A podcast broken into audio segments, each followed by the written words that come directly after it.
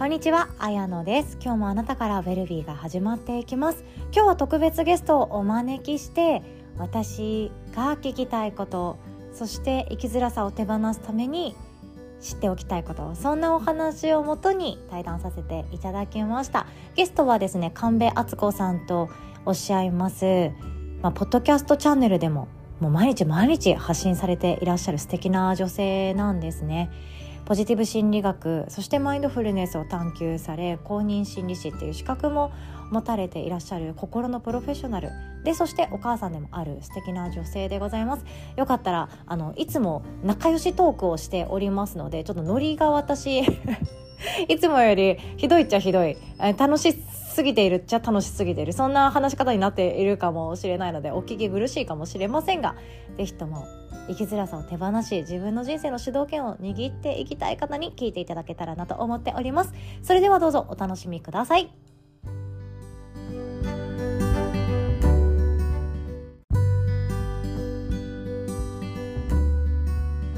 こんにちは、あやのです。今日もですね、ゲストをお招きしております。神戸敦子さんです。よろしくお願いしますよろ。しくお願いします。ありがとうございます。お邪魔いたします。で、敦子さんに私はあのいろいろと学ばせていただくこととか、本当多くって、もうい本当国家資格とかね、バンバンお持ちの方で、公認心理師とか、あ、そうですね。そう、すごいの、バンバンお持ちの方が教えてくれる幸せスキルって、私の中で本当にワクワクがいつも詰め込まれています。で、今日私はいろいろと聞きたいなって思っていることもあって、それが、敦子さんの中でうん。自分の人生を生きるにはどうしたらいいかとか、うん。自分の人生のその私はよく車で例えるんですけど人生の車のハンドルを取り戻すにはうん。どうしたらいいんだろう。っていうそんなお話を聞けたらなとは思っているんですよ。そう自分の人生を取り戻そう。うんっていうことあつこさんから何かヒントとかあったりしますか？自分の人生を取り戻す一番のヒントは、覚悟を決めることです。幸せになる覚悟を決めること。だと私は思います。幸うん、せ幸せになる覚悟。そうですね。うん、具体的に言うと人から幸せを与えられて満足するとか人に幸せを与えてもらうっていうのから、ま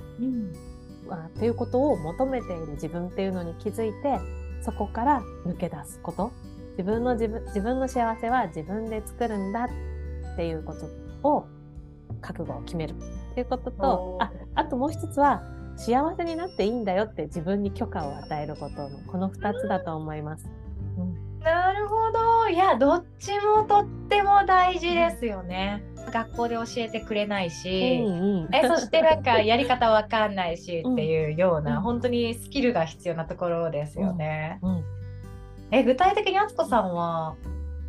自分で生きてきたイメージは私の中ではあって、うんうんそうでもない時とかあったんですか？あ私がってことですよね。そう敦子さんが。基本的にずっと物心ついた時から自分の人生生きてなかったと思います。あのその時は全然自覚なかったんですけど、うんうんこうこれしてれば OK でしょとかこれしてれば褒められるとかこれしてれば優等生とかこれしてれば人気者とかうんうん。これしてればいい人みたいなその条件に自分を合わせて今この状況だったら一番最適な選択肢はこれだよねこれが一番みんなに褒められるよねみたいな感じで自分の人生選んでたので自分がどうしたいかっていうことをしっかり考えて自分の人生を生きるってことは本当についこの間までつい数年1年前までなかったなって思います。へえもうほんとついこの間ですね。そうですね。なんか結婚相手とかもこの人だったら親がいいって言うだろうなとかそんな視点で選びました。めっちゃ共感です。これちょっとここだけの話にしましょうね。うんうん荒れるから荒れるから。なるほど。じゃあ、あつこさんはそこ、そういう時期から、どう乗り越えたっていうか、どうやって取り戻したんですか？まずは自分が幸せになっちゃいけないって思ってることに気づいたっていうのがあるかなって思います。大きいですね。うん。なんかでもいろんな本とか読んでると結構そうやって感じてる人ってすごい多いらしくて自分では気づいてないけれども自分が幸せになったらいけないからほどほどのところで良いあの幸せになることを止めちゃうっていう人が本当多いらしいんですよね。でもそれに気づまず気づいて自分が幸せになっていいんだっていうことを気づいた時からやっとこう自分の人生取り戻せるようになるっていうふうに私は思っております。なるほどですね。確かに私はかわいそうな人間だとか、うん、私は特別な人間ではないっていう思い込みがあると、うん、幸せになっていいんだけどなっていうチャンスが訪れても大体選ばないんですよね。そう。なんです、まだなの？みたいな。うん、まだなの私っていうのめっちゃあります。本当そう思います。でも敦子さんがそういうなんでしょう過去をお持ちだけれども自分で学び探求し実践しそしてマインドフルネスも学んでいただきましたし、うん、でそこから自分の人生を取り戻すそれこそ心のオアシスっていうものを全ての人が自分で作れるんだよっていうメッセージをシェアされてたりもするじゃないですか。はい本当になんかなんだろう私はできるって信じてますけど、うん、いやもしもし仮にですよ。仮にこのポッドキャストを聞いてくださってる方に、いや私はそんな自分で心のオアシス安心安全な場所を作るなんて無理よって思ってる方とか、自分の人生を取り戻すやり方さえも分かんないっていう方に何かヒントを提供するとしたらどんなメッセージがありますか、うん、あそうですね。でもそうやってでてか以前の私がまさに本当にそうだったんでそんなの甘えでしょとか、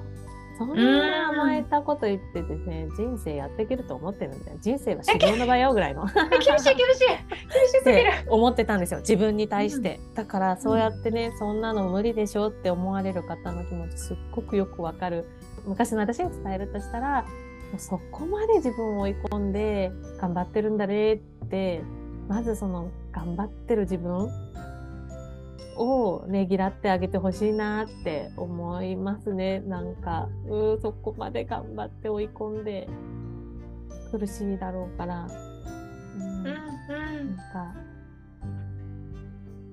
ねやっぱ、うん、自分の心の声聞いてあげてほしいなって。てか、うん、そういう方にこそああそういう世界あるんだってちょっと聞き触れてみてほしいなって思います。その時は響かなくても、その準備ができた時にふっと思い出したりとか、記憶のどこから引き出しにあれば、その準備が整った時に思い出せると思うから、うんうん、今すぐ変わらなくてもいいと思うんですよね。人それぞれそのタイミングがあると思うので。うんうん、でも、そういうこともあんのねって、どっか片隅に置いといてもらえたら嬉しいですね。いやもうまさにそうですね。幸せは社会貢献だと思ってるんですよ。自分が幸せになるうん、間違いない。うん、間違いないです。それを伝えていきたいなって思ってますね。いや最高、うん、もう具体的なやり方とかは今度の12月14日のワークショップで教えてくださったりしますか、そうですね。ワークショップではその入り口の入り口を伝えをするんですけど2月からちょっとその自分とつながるとかのその今私がお伝えしたようなことをがっつりお伝えするグループ講座っていうのを、えー、作りあグループコースっていうのを開催したいと思っておりますのでその説明会も今度のワークショップであの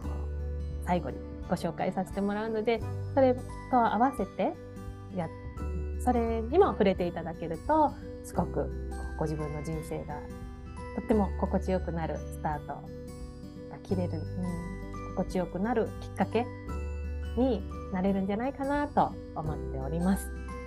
お楽しみです。いやね心地よくこれからの生き方したいなっていう方は、うん、本当私は太鼓判を押してぜひとも参加していただけたら嬉しいなって思っているんですよね。12月ってちょうどまた来年からどう生きようかって考えたりもしますしね、その自分との作戦会議に使っていただけてもいいんじゃないかなと思っております。ということで12月14日の木曜日の朝10時スタートなんですけどもあつこさんがオンラインワークショップを開催してくださいます。あなたのオアシス探究会ということであなたの内側に心からホッとできる場所を作りましょうというオンラインで無料で開催していただきます。あつこさんから最後思いとかメッセージいただいてもいいですか？そうですね私自身すっごく息が詰まるもうすごく呼吸が浅くていつも呼吸息が苦しいなってイライラしながら毎日を過ごしてたんですけどそんな私が今すごく心穏やかに毎日を過ごせるようになったんですね、まあ、もちろん子供にイライラすることとかいっぱいあるんですけど それもね長続きせずにこう収められるようになってきて本当に心地よく暮らせるようになりました。じゃあそのきっかけ一番最初に何をしたかっていうと今回紹介するセルフコンパッションっていうスキルをとにかく自分に染み込ませようと思って積み重ねたのが一番大きなきっかけだったかなって思っておりますのでその入り口を今回のワークショップではお伝えしたいと思っております。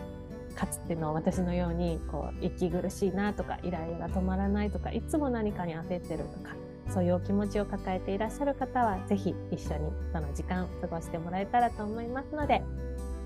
よかったらお申し込みください。お会いできるのを楽しみにしております。